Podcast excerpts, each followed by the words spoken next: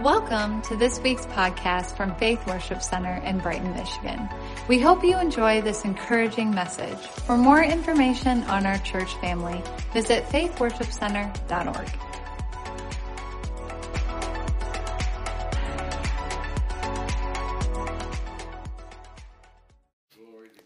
Tonight, we're going to be continuing our teaching series on servant leadership. Amen. How many of you were blessed last Wednesday?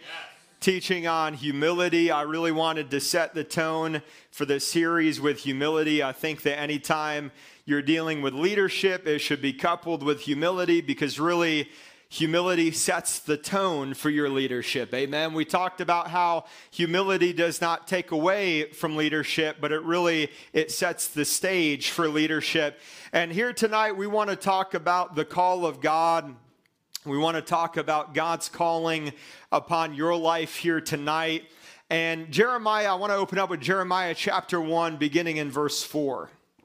Jeremiah chapter 1 in verse 4 Then the word of the Lord came to me, saying, Before I formed you in the womb, I knew you. Before you were born, I sanctified you, I ordained you a prophet to the nations. Would you pray with me here tonight? Heavenly Father, we come to you, Lord, in the precious name of Jesus. God, we thank you for the laborers that you're raising up in your harvest field, the apostles, prophets, evangelists, pastors, and teachers of today, Lord. And Lord, we believe that you have given us a biblical example of leadership and what leadership should look like. And so, Lord, we ask God that you would open up our eyes to the great truths found in your word here tonight. And Lord, we thank you for it in Jesus' Jesus' mighty name we pray. And everybody said, Amen and amen. The Lord said there to, to, Jeremiah, He said, Before I formed thee in the belly, I knew thee, and before you came forth out of the womb, I sanctified you, and I ordained you a prophet unto the nations. You see, even before you were saved, and while you were in the nightclubs and you were getting high and you were getting drunk, the call of God was already upon your life. God had already called you before you were in your mother's womb. God already had a plan and a purpose, a distinct purpose for your life. Now, I believe that there are some whom God has sent, and then there are others who just bought a microphone and went. They just took off. You see, leadership in the ministry is never a self appointed role, but it's the Lord who does the calling and Him who does the equipping. And the Word of God gives us clear instruction on how we ought to lead the body of Christ. I remember so often working at the Bible college in Louisiana, people would call up the Bible college to inquire information, and they would say, When I come through the Bible college, am I going to be a, am I going to be a pastor? Am I going to be an evangelist? Am I going to be a teacher? And we would tell them this Bible college can't make you any of those things. That's between you and God. It's God who does the calling, it's God that does the equipping, but God just uses seminaries and Bible college colleges to train people in the Word of God and prepare them for whatever work that God has called them to in the ministry. Now, maybe when you think of great American leaders, maybe you think of uh, Abraham Lincoln or George Washington or Benjamin Franklin, maybe you think of uh, Ronald Reagan or other people like, like Martin Luther or uh, Rosa Parks. Maybe when you think of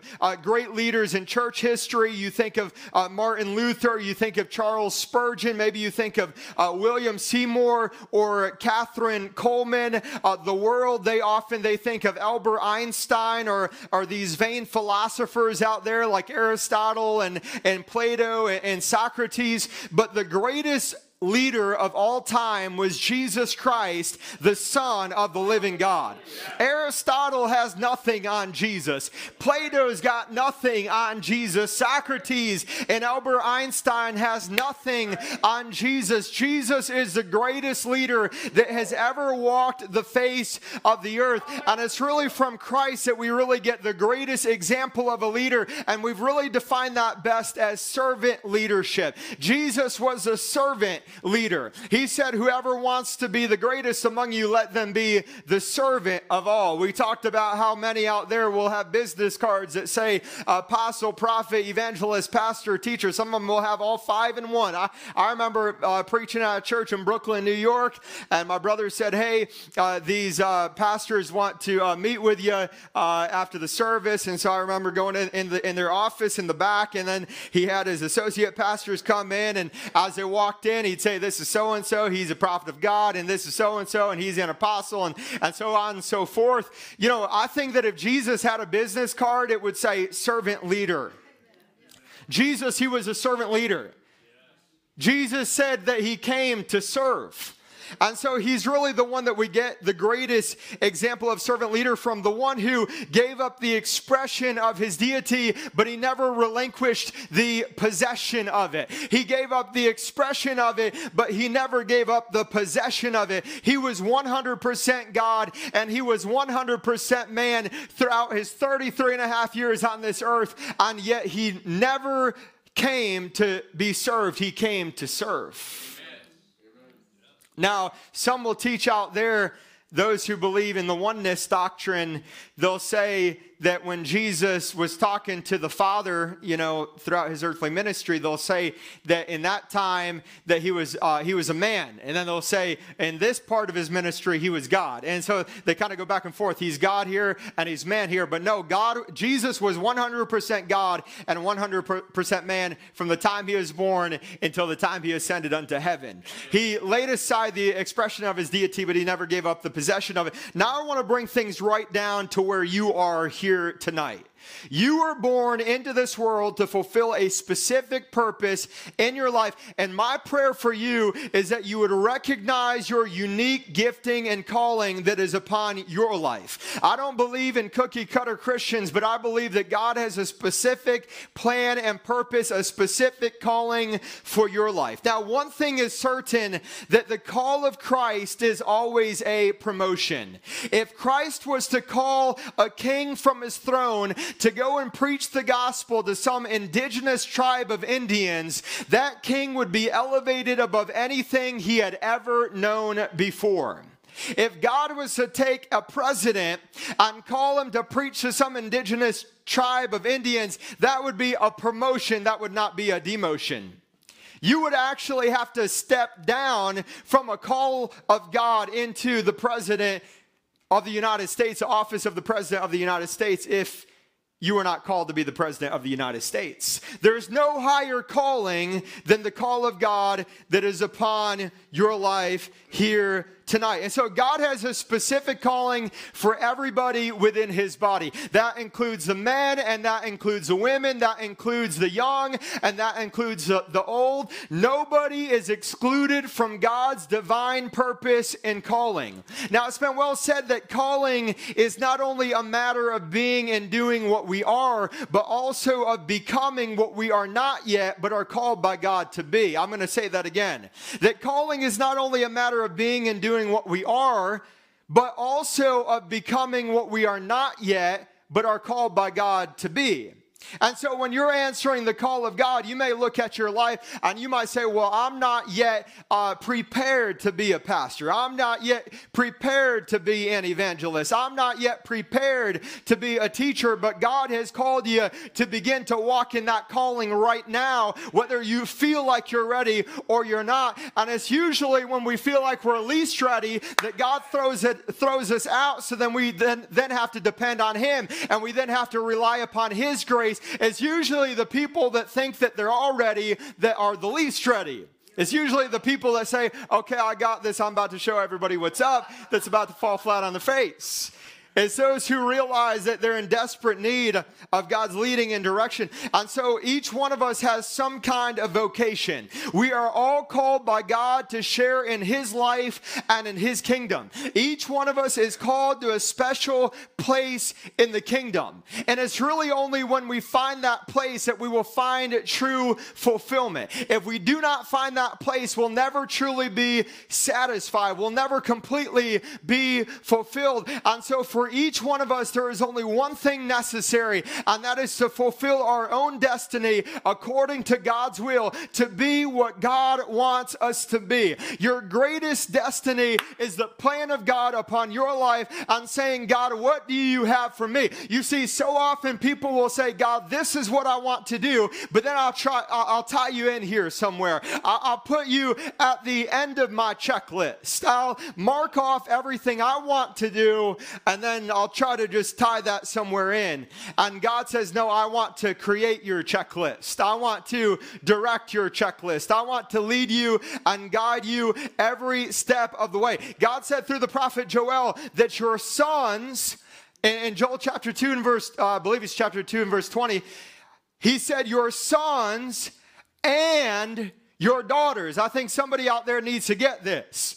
Your sons and your daughters shall prophesy. How many of you know that God uses women in the ministry? I know some of the churches out there, they got it written in their church bylaws that God can't use women in the ministry, but just throw those bylaws in the paper shredder and pick up the word of God because God still uses women for the kingdom of God and to further the work of God. And the first evangelist in the New Testament was a female. It was a Samaritan woman after she came in contact with the presence of Jesus she went back into Samaria and she said, Come see a man. She was preaching about Jesus, she was leading people to Jesus. And so, God, He still uses women in the ministry. And we're going to later on in the series, we're going to be talking about a lot of different women that God used in uh, the Word of God. But you're never too, yo- too old, you're never too young. It doesn't matter if you're a man uh, or you're a woman. God has a plan and a purpose for your life. Josiah, he ascended at, as king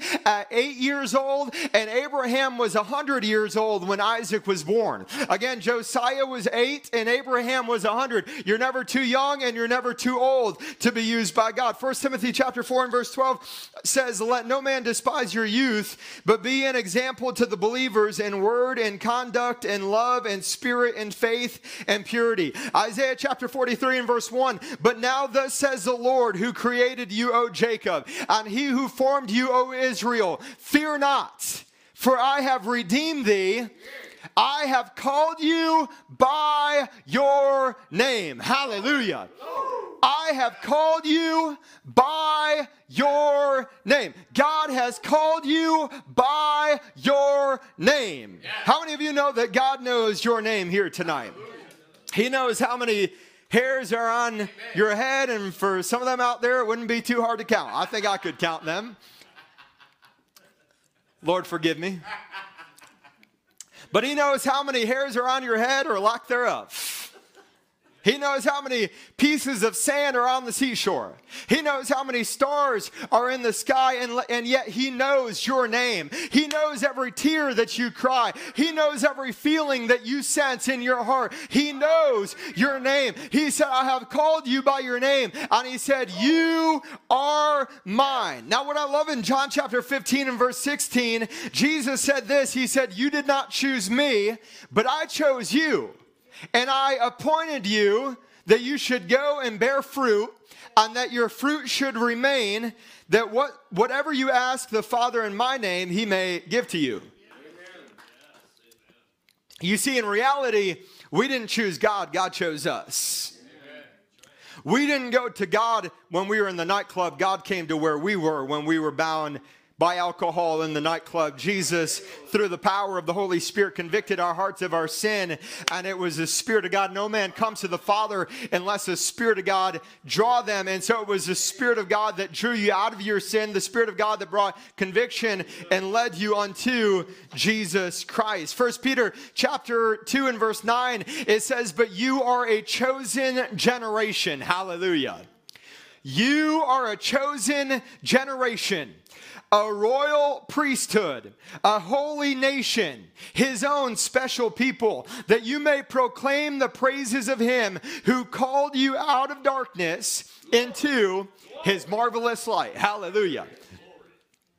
One of the greatest things about the call of God upon your life. Yes, the call of God upon you to preach and, and be in the ministry, that's wonderful. But what was even greater was when He called you out of darkness and called you into His marvelous light. Hallelujah. He snatched you out of the darkness that you were in and, and He placed you in His marvelous light. Ephesians chapter 1 and verse 4 says this that just as He chose us in Him, it says, before the foundation of the world. Hallelujah. Yeah. God chose you before this world was even created. God knew your name and He chose you for a plan and a purpose. He has chosen us in Him before the foundation of the world that we should be holy and without blame before Him in love. I love the call of Isaiah, uh, Isaiah chapter 6 and verse 8. And what's amazing is that this, this, this, uh, calling here really wasn't even directed specifically at Isaiah, but you could say Isaiah overheard the call of God. God said, eh, eh, Isaiah, and I heard the voice of the Lord saying, Whom shall I send? And who will go for us? Then said I, Here am I, send me. Hallelujah. Whom shall I send? And who that same question is going out in 2022. God is saying, Who shall I send? Who will go? You see, God does not call us based on our ability, but rather our availability. Are you available to be used by God? The Bible says that God is searching upon the earth to and fro, looking for a vessel. Hallelujah. Looking for somebody that he can use for the, the kingdom and the glory of God. Who will go? Whom shall I send? And then Isaiah said, Here I am, Lord. Send me. Hallelujah. Here I am, God. Lord, wherever you want to send me, I'm willing to go. Here I am send me. The call of Moses is another powerful example of the call of God, and you see it in Exodus chapter 3, verses 1 through 15. Exodus chapter 3, verses 1 through 15. Now Moses kept the flock of Jethro, his father in law, the priest of Midian, and led the flock to the backside of the desert, and came to the mountain of God, even to Horeb. And the angel of the Lord appeared unto him in a flame of the fire of the midst of, of a bush. And that angel of the Lord is a preview of Christ in the Old Testament. And he looked, and behold, the bush burned and the, eh, with fire, and the bush was not consumed. Now, Moses, he would have seen many burning bushes throughout his lifetime. But what was interesting about this bush was that it was burning and it was burning and it was burning and it was burning, but it was not being consumed. And Moses said, I will now turn aside and see this great sight, why the bush is not burnt. And when the Lord saw that he turned aside to see, God called unto him uh, out of the midst of the bush and said, Moses, Moses. And he said, Here am I. And he said, Draw near Put off your shoes from your feet, for the place where you stand is holy ground. Moreover, he said, I am the God of your father, the God of Abraham, the God of Isaac, and the God of Jacob. And Moses hid his face, for he was afraid to look upon God. And the Lord said, I have surely seen the affliction of my people which are in Egypt, and I've heard their cry by reason of their taskmasters, for I know their sorrows, and I have come down to deliver them out of the hand of the Egyptians, and to bring them up out of that land unto a good land, and a large unto a land flowing with milk and honey, unto the, unto the place of the Canaanites and the Hittites and the Amorites and the, if you want to call it parasites, you can, and the Hivites and the Jebusites and everyone else you wanted out of sight. Amen. Now, therefore, behold, the cry of the children of Israel is come unto me, and I have also seen the oppression wherewith the Egyptians oppress them. Come now, therefore, and I will send you unto Pharaoh, that you may bring forth my people, uh, the children of Israel, out of Egypt. And Moses said unto God, Who am I that I should go unto Pharaoh, and that I should bring forth the children of Israel out of Egypt? And he said, Certainly I will be with thee. You see, God will never call you to do something on your own, He will always go with you. And this shall be a token unto thee that I have sent thee. And when you have brought forth the people out of Egypt, you shall serve God upon this mountain. And Moses said unto God, Behold, when I come unto the children of Israel, and shall say unto them, The God of your fathers has sent me unto you, and they say unto me, What is his name? What shall I say unto them? And God said unto Moses, I am that I am. Hallelujah. Amen. And he said, Thus shall you say unto the children of Israel, I am has sent me unto you. One more verse. And God said, Moreover, unto Moses, uh, Thus shall you say unto the children of Israel, The Lord God of your fathers, the God of Abraham, the God of Isaac, the God of Jacob has sent you. This is my name forever, and this is my memorial unto all generations. Hallelujah. God said, I want you to go forth, Moses. And you see, Moses, he had a he had a, stu- a, a stuttering problem. He had a stammering problem.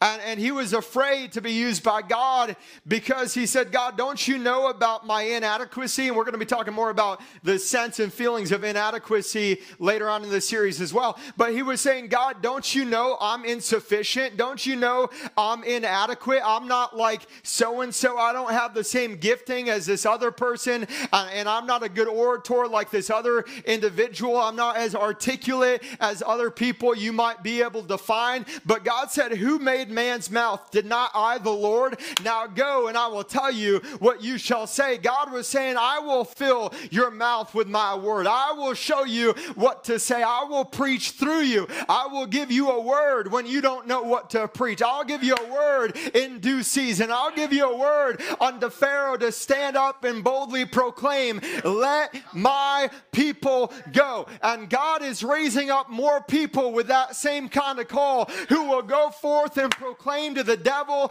Let my people go. There are so many people, not only in the world, but in the church, that are in bondage and bondage to sin and bondage to self. And God is saying, Let my people go. Hallelujah. Glory to God.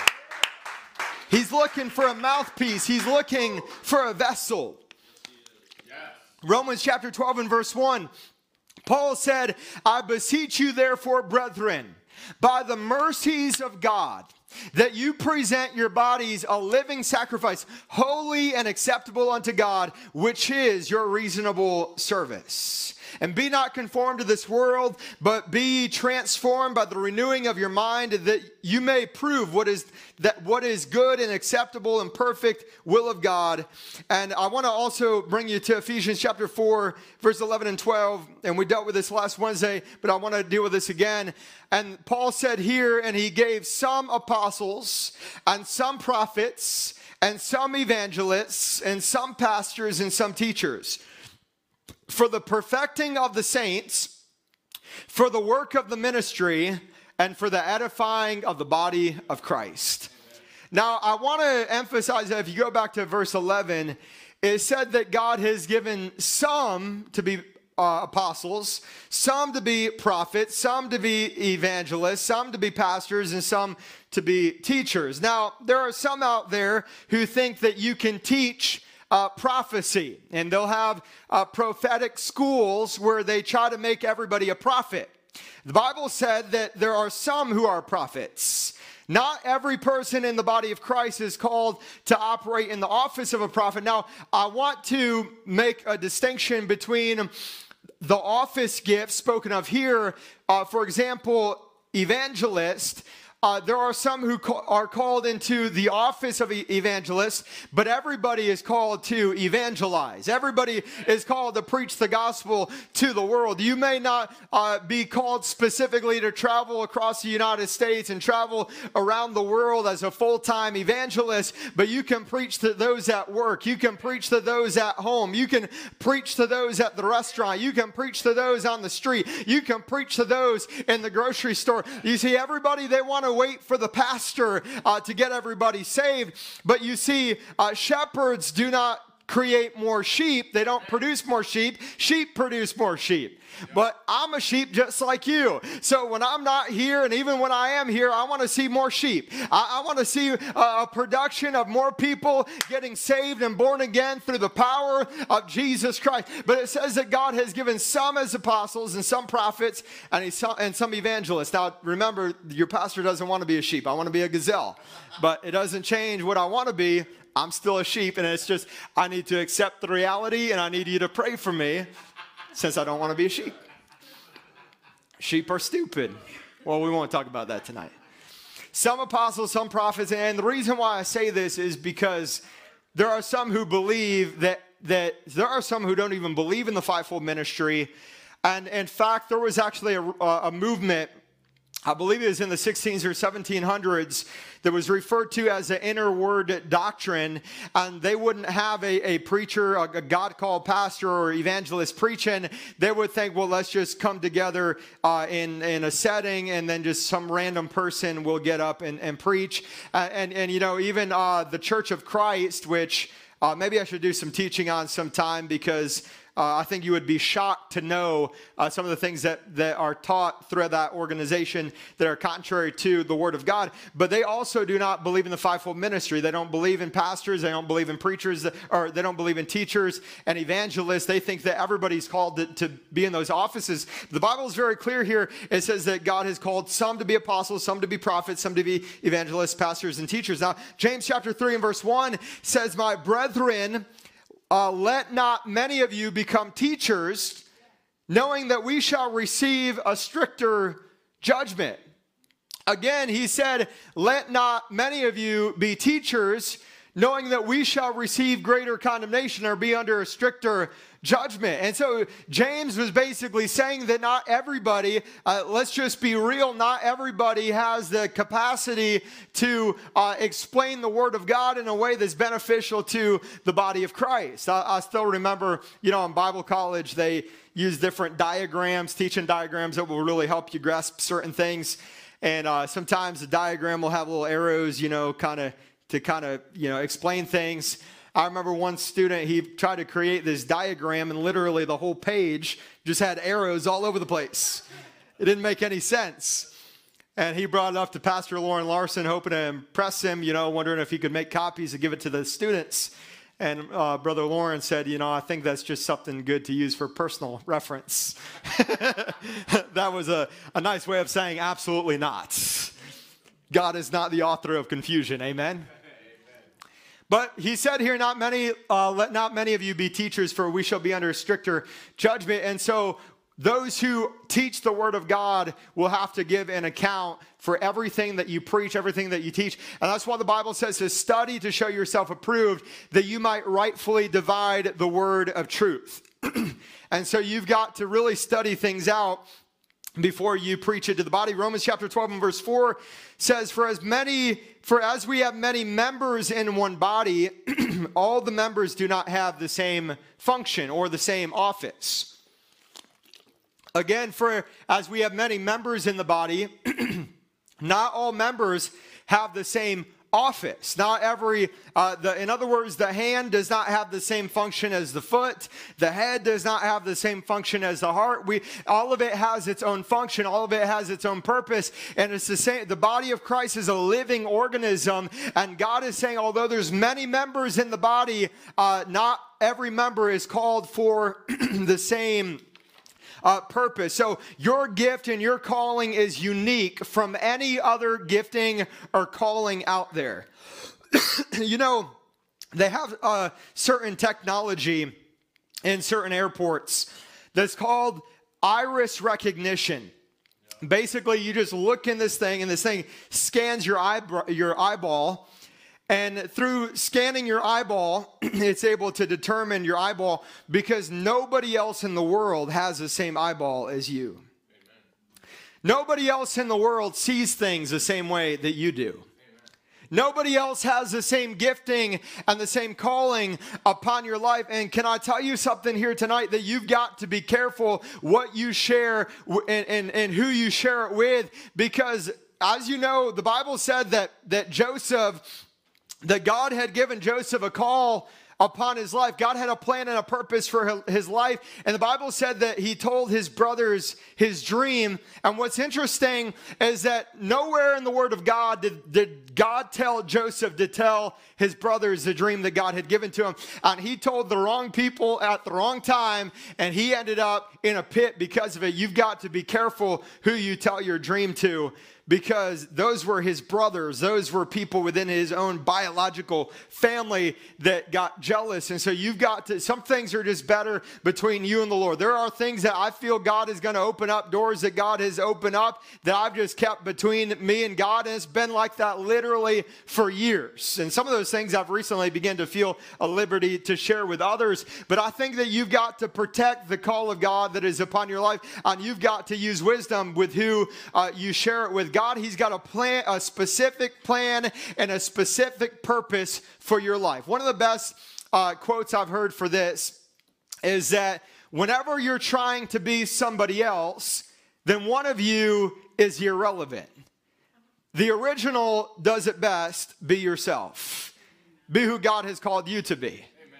I've seen so often people, it's funny, I'm uh, in Bible college, I would see it, somebody come up and they, they'd uh, be a perfect imitation of one preacher. A couple months later, they're a perfect imitation of another preacher. A couple months later, they're a perfect imitation. God doesn't want you to imitate anybody. God has a plan and a purpose for your life uh, and, and, and what the, the church world needs today is people that are real. They don't need a facade. They need somebody that is genuine, somebody that is following after Jesus. And so if, if you're trying to be somebody else and one of you is irrelevant, and I can tell you it's not the person that you're trying to be. Amen. And so be who God has called you to be. Recognize the distinct gift and calling that is upon your life. Mark chapter 16 and verse 15. And Jesus said unto them, Go into all the world and preach the gospel to every creature. He who believes and is baptized will be saved, but he who does not believe will be condemned. And these signs shall follow those who believe. In my name they will cast out demons, they will speak with new tongues, they will take up serpents, and if they drink any deadly thing, it will by no means hurt them. They will lay hands on the sick and they shall recover. Can I tell you here tonight, God has called every single person under the sound of my voice to be a part of the Great Commission. You don't have to be an apostle, prophet, evangelist, pastor, or teacher to be included in the Great Commission to go into all the world and preach the gospel to every creature. God has called you to be a part of that calling. Hallelujah. Romans chapter 11 and verse 29, it tells us that the gifts and callings of God are without repentance. You know, you look at people who started off in church and they started off in ministry and raised up in a Christian home, and they had a special gift. I often I think of Whitney Houston. I, have I've driven by the church that she grew up in in New Jersey, grew up in a Christian home, had a gift, and then she used it for the world. The gifting was there and the calling was there without the repentance. Even though she was not serving God and living in the world, the gifting and the calling of God was still upon her life because the gifts and callings of God are without repentance. The gift and the call is still there whether somebody repents or not. Now, I thank God for people like uh, Jerry Lee Lewis, who they say uh, has given their heart to Jesus Christ. And even his wife is testifying that he is truly serving the Lord. And even uh, Mickey Gilley, who recently passed away, he, he called up Brother Swaggart uh, several months ago and told him, I've made things right with the Lord. Hallelujah. I've made things right with God. And even if somebody spoiled their whole life and their gift and their calling throughout their life, and they still have breath in their body and they called out to Jesus, their sins are washed away. God has taken away their past, and there is a new name written down in glory, and they're on their way to heaven. Hallelujah. Glory to God. Hallelujah. That's the kind of God that you serve. Hallelujah. The world might write them off and they might say, well, uh, they did this and this is what their past looked like. But God, He takes away your past. He casts their sin into the sea of forgetfulness. He gives them a new slate. They are washed, they are cleansed, they are forgiven through the blood of Jesus Christ. That's good news. Hallelujah. And, and if they can't save somebody, like if God can't save somebody like Jerry Lee Lewis or Mickey Gilley, what makes you think that he can save you? We are all sinners in desperate need of the grace and the mercy of God. Hallelujah. Amen. You might look at celebrities and see their, their, their, their sin and whatever the case, the only difference between them and who you were before you got saved is that their life is under a magnifying glass and your life maybe nobody saw what was going on, but God saw our need for his grace and God saw his need for our mercy. And so God, whether you're nameless or you're famous, the grace of God is for everybody. Now, somebody I think of when I think about calling in the word of God is Peter and Peter, as you know, Peter was far from a perfect individual. Peter, uh, he, he, he did not have an impeccable track record. Uh, Peter was somebody that messed up. Peter was somebody that failed. Peter was somebody that made mistakes, but God did not give up on Peter. Now, when you see when Peter was first called in Matthew chapter 4, uh, beginning in verse 18, Matthew chapter 4 and verse 18, it says, In Jesus walking by the Sea of Galilee, he saw two brothers, Simon called Peter, and Andrew his brother. Now, my two oldest brothers' names are Andrew and Peter. So whenever I read this passage of scripture, then I always think of my brothers. Amen. Amen. Simon called Peter and Andrew his brother, and they were casting a net into the sea, for they were fishermen. And then Jesus said these words to them He said, Follow me, for I will make you fishers of men. And I love what it says in verse 20. It says, And immediately, straightway, immediately, they left their nets and they followed him. They were out fishing, they weren't serving God. And then when Jesus called to them and he said, Follow me, the Bible says that immediately they dropped their nets. You see, when God calls on you, you ought to immediately drop everything, drop the sin, drop the, the idolatry, drop the alcoholism, and follow after Jesus. There was no hesitation, there was no waiting. And can I tell you something here tonight? That delayed obedience is disobedience. The disciples disciples, they heard him calling, and immediately they left their nets and they followed after Jesus. Now, if anybody in the Word had to deal with condemnation, it was Simon Peter.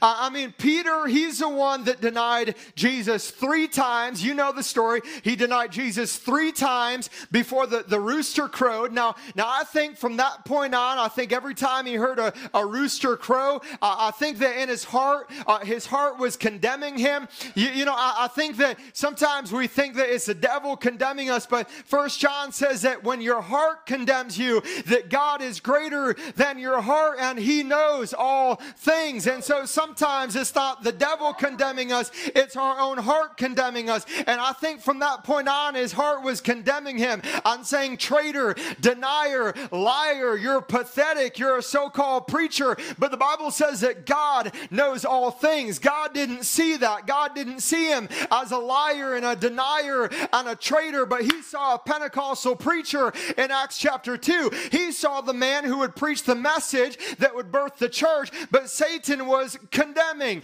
and the roosters crowing every morning and every afternoon. Every time his heart was condemning him and saying unqualified. And, and finally, he, he had all that he could take. The condemnation was weighing him down, and he couldn't take it anymore. And you see, the bad thing about condemnation is that condemnation, it crushes your soul. Condemnation will gnaw at you. And, and, the devil is such a con artist that he'll put on the robe of temptation and he seduces and he tempts the people of God in a weak moment to do something that they shouldn't. And then after he's tempted them, then he runs into the dressing room and changes his wardrobe. And while you're doing what you shouldn't be doing, he comes out and he starts condemning you. He's, he comes out and he starts pointing out your fault. First, he seduces and he tempts, and then he changes his wardrobe, and then he comes and he accuses you of all your failures and all of your mistakes. Or he'll tell you that you can live your life without God. You can, you can live your life without Jesus and he'll try to build up the flesh. And then when you fall and you fail, then he'll go change his wardrobe and he'll come back and he'll say, Look at how pitiful you are. Look at how horrible of an individual you are. And so Peter, he says, I'm done. He said, I, I can't take it anymore. I can't handle the condemnation. And, and can I just remind you here tonight that condemnation is never of God? Conviction comes through the Spirit of God, but hell will use condemnation to drive you away from God. And Peter, he said, I'm done. He said, I'm going fishing. I'm going back to what I used to do. And here's why this message is so important.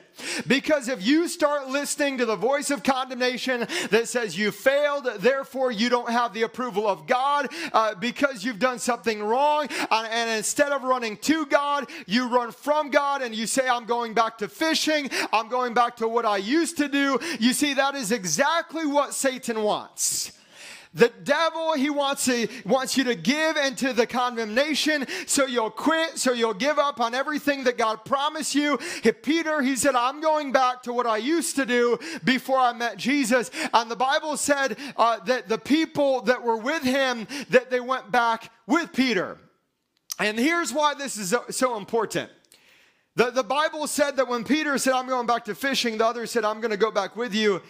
The reason why it's so dangerous to go fall into condemnation is because when you say, I can't take this anymore and I'm quitting and I'm walking away, and you go back to what you used to do before you came to Jesus, not only are you walking away, but it affects the people within your sphere of influence. It affects the people around you.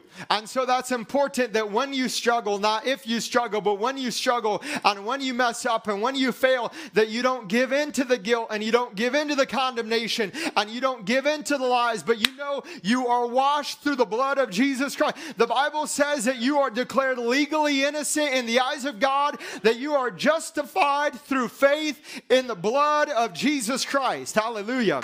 Give the Lord a hand clap of praise. Hallelujah.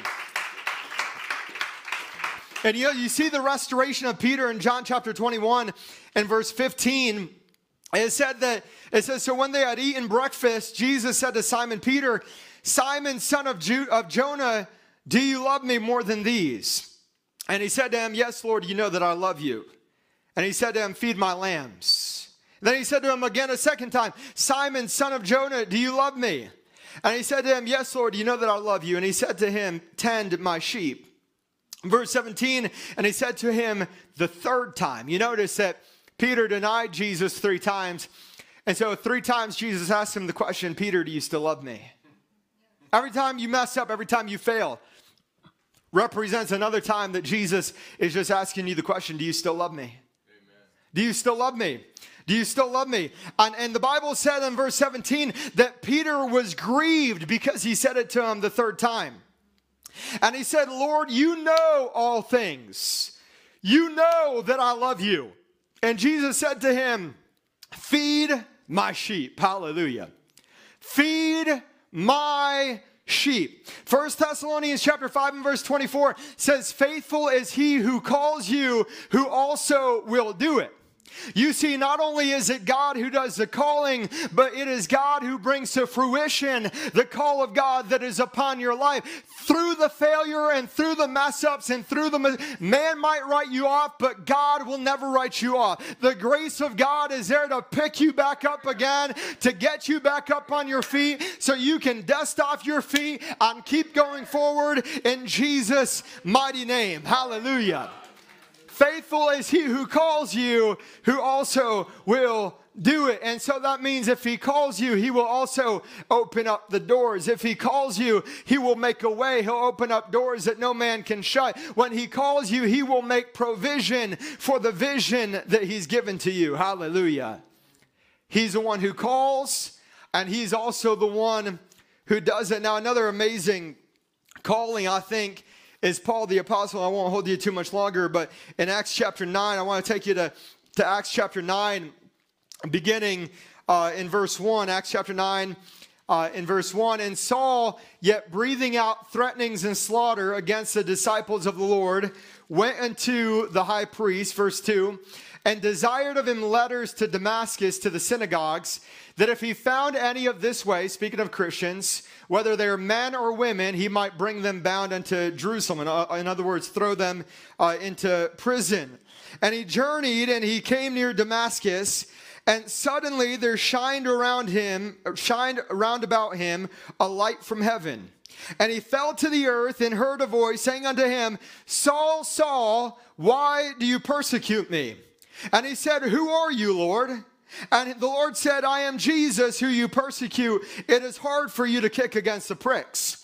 And he, trembling and astonished, said, Lord, what will you have me to do? I believe this was Paul's moment of surrender. It was Saul of Tarsus becoming Paul the apostle. He said, Lord, what will you have me? That's one of the greatest questions you could ask God. Lord, what will you have me to do? And the Lord said unto him, Arise and go into the city, and it shall be told unto thee what you must do. Can I tell you this? Sometimes you just got to show up. Amen. God didn't tell Paul at this time, well, uh, go, just go there, and there's going to be a, uh, you're going to get a phone call, and they're going to set you up to preach, and you're going to stay uh, at the Ritz Carlton. No, uh, God didn't give him any plans. God just told him to go into the city. God just told him uh, to show up. Amen. I, amen. I remember uh, Pastor Gabe. He was telling me one time that somebody came up to him when he was the youth pastor of Crossfire, and they they told him they said God's called me to be here to help. And uh, he said, Well, that's great. That's wonderful. And then the guy said, uh, Well, what do you want me to do? And he said, Just show up. And he said, It's been 18 years and he hasn't seen him since. you see, sometimes you just got to show up because out of sight is out of mind. And, God, He's the one that opens up the doors. And so you don't have to worry about what function you'll play or what, what part you'll play in the work of God. You just show up, you just go wherever God sends you, and God will lead you, God will guide you, and God will direct you. And so He told them, He said, Go into the city, and it shall be told to you what you must do. And the men which journeyed with him stood speechless, hearing a voice, but seeing no man. And Saul arose from the earth, and when his eyes were opened, he saw no man, but they led him by the hand and brought him into Damascus. And he was there for three days without sight, neither did he eat nor drink. And there was a certain disciple at, I'm sorry, there's a typo in this Bible, and every time I read this verse, I, I recognize I, am going to have to request a refund for this.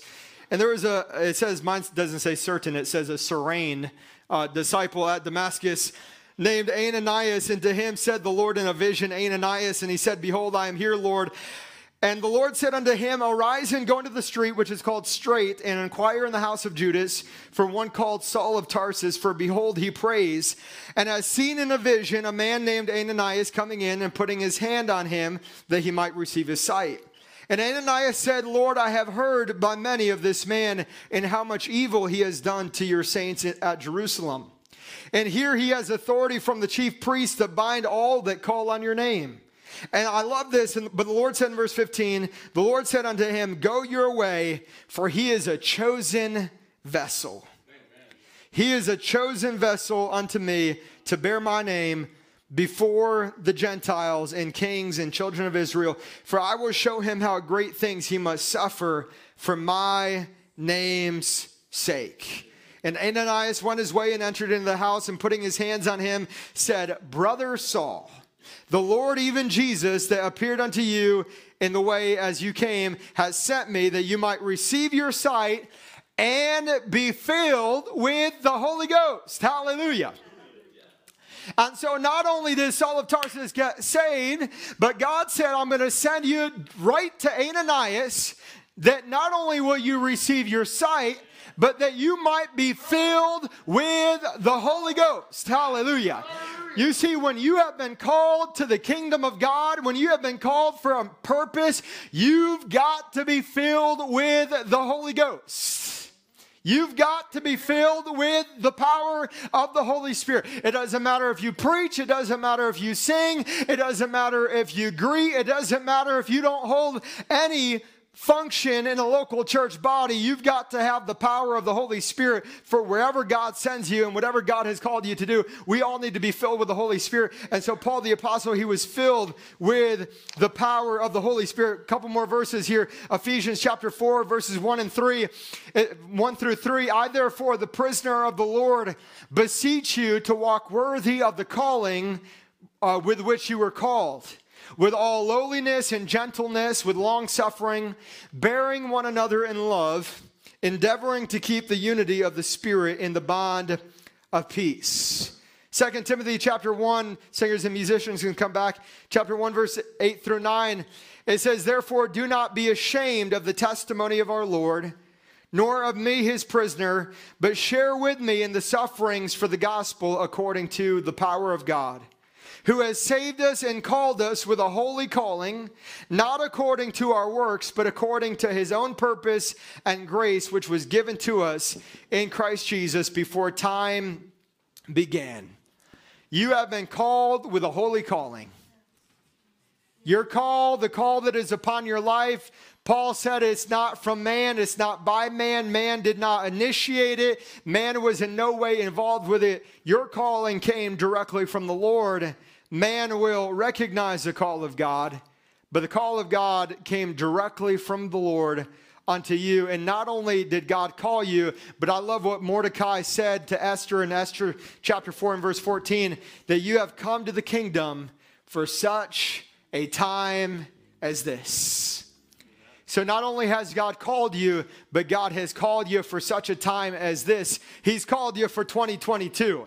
Can I tell you something here tonight? COVID did not destroy God's plan for your life.